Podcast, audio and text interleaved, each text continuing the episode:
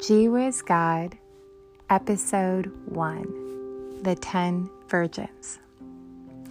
Many years ago, I heard my mother sharing a revelation the Lord had given her regarding the parable of the ten virgins. Reading from the Holman Christian Standard Bible, Matthew 25, verses 1 to 13. Then the kingdom of heaven will be like ten virgins who took their lamps and went out to meet the groom. Five of them were foolish, and five were sensible. When the foolish took their lamps, they didn't take olive oil with them, but the sensible ones took oil in their flasks with their lamps. Since the groom was delayed, they all became drowsy and fell asleep. In the middle of the night, there was a shout Here's the groom! Come out to meet him. Then all those virgins got up and trimmed their lamps. But the foolish ones said to the sensible ones, Give us some of your oil because our lamps are going out.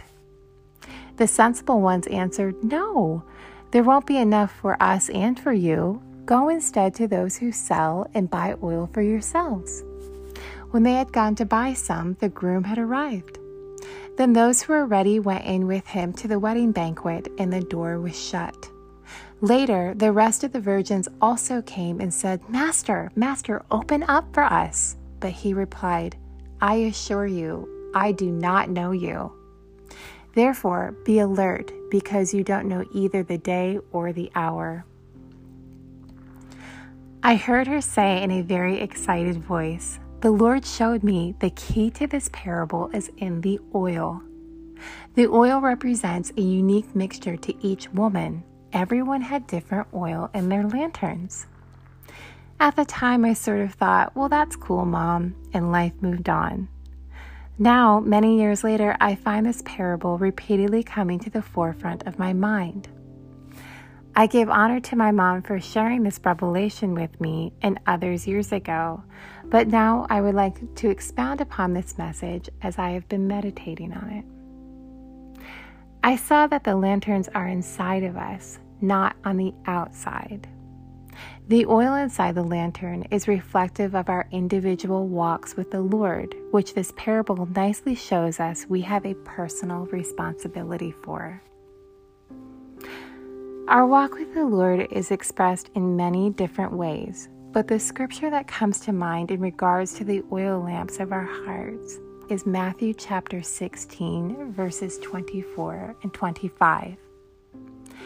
Then Jesus said to his disciples, if anyone wants to come with me, he must deny himself, take up his cross, and follow me. For whoever wants to save his life will lose it, but whoever loses his life because of me will find it.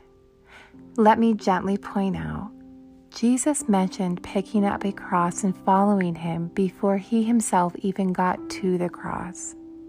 He already knew what he was called to and was carrying it figuratively even at that time. To pick up our cross and follow him is not a life based on do's and don'ts. It is not a life where acts of servitude are counted and compared with others. It is a life based on relationship with Him. The more you pursue Him, get to know Him, the more your relationship with Him grows. Galatians chapter 5 tells us the fruit of your life will reflect love, joy, peace, patience, kindness, gentleness, goodness, faithfulness, and self control. Out of relationship with Him, love grows. John 15 14, if you love me, you will keep my commandments. When love is the basis for the relationship, the do's and don'ts are secondary, not first. Otherwise, you are just following the law and have truly missed the whole point of the gospel. Out of relationship with Him first, everything else follows and flows. This is not to say it is always easy.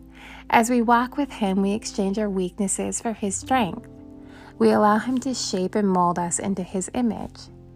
There are many times when it is a life of sacrifice. You die to self so that Christ in you may live. This simply means I want to go this way, but I know you're telling me to go that way.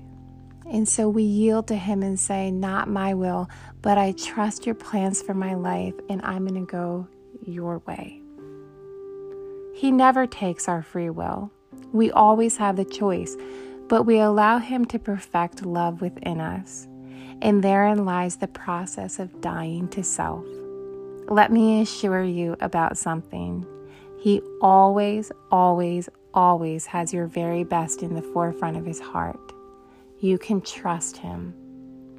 Dying to self is really dying to selfishness because what comes forward is selflessness, or you can say what comes forward is love.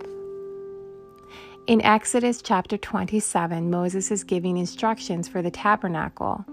In verse 20, he gives specific directions as to how and why they were to attend to the lamps.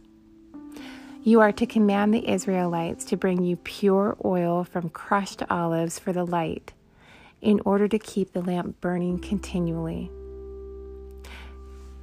The oil in our lamps is costly. You don't just take an olive and squeeze it and the oil comes out. It must be crushed, pulverized, actually. God doesn't do this to us, but everyone goes through trials, tribulations, and processes. The crushing comes not from the situation, but allowing Him to have His way through it, responding how He would have you respond, healing as He would have you heal. Impurities are worked out of us, and our oil lamps become full of pure oil, which cannot be seen, but can be measured by the fruit of our lives. A very small and simple example of this. Perhaps you are one who deals with road rage. Someone cuts you off on the road. That is the quote situation. The natural flesh response and desire would be to become angry and respond in turn but because you have spent time with Him in the Word, in prayer, in worship. You are abiding in Him, and He is abiding in you. You are filled with His presence, and His grace overwhelms you. You instead find yourself completely unaffected to your own personal delight, and you just keep driving as if it never even happened. Those who knew you before are looking at you, wondering, Who are you? You allowed flesh to die and Him to live within you. You chose time with Him rather than time elsewhere, and it cultivated good fruit. There were ten virgins. They were all aware of what was happening when the time of visitation came. Only five were ready, and the other five recognized they had missed it. They called out to the others to give them more oil for their lamps, but understand, even if they had wanted to, the other five could not. No one could pick up your cross and carry it for you. You must do this yourself and have your own personal relationship with Him. This is between you and He. We must pursue Him for ourselves, and to the level we allow Him to perfect love within us is the level of pure oil we have in our lanterns. In this way, we let our light shine day and night. And oh, what a beautiful light it can be.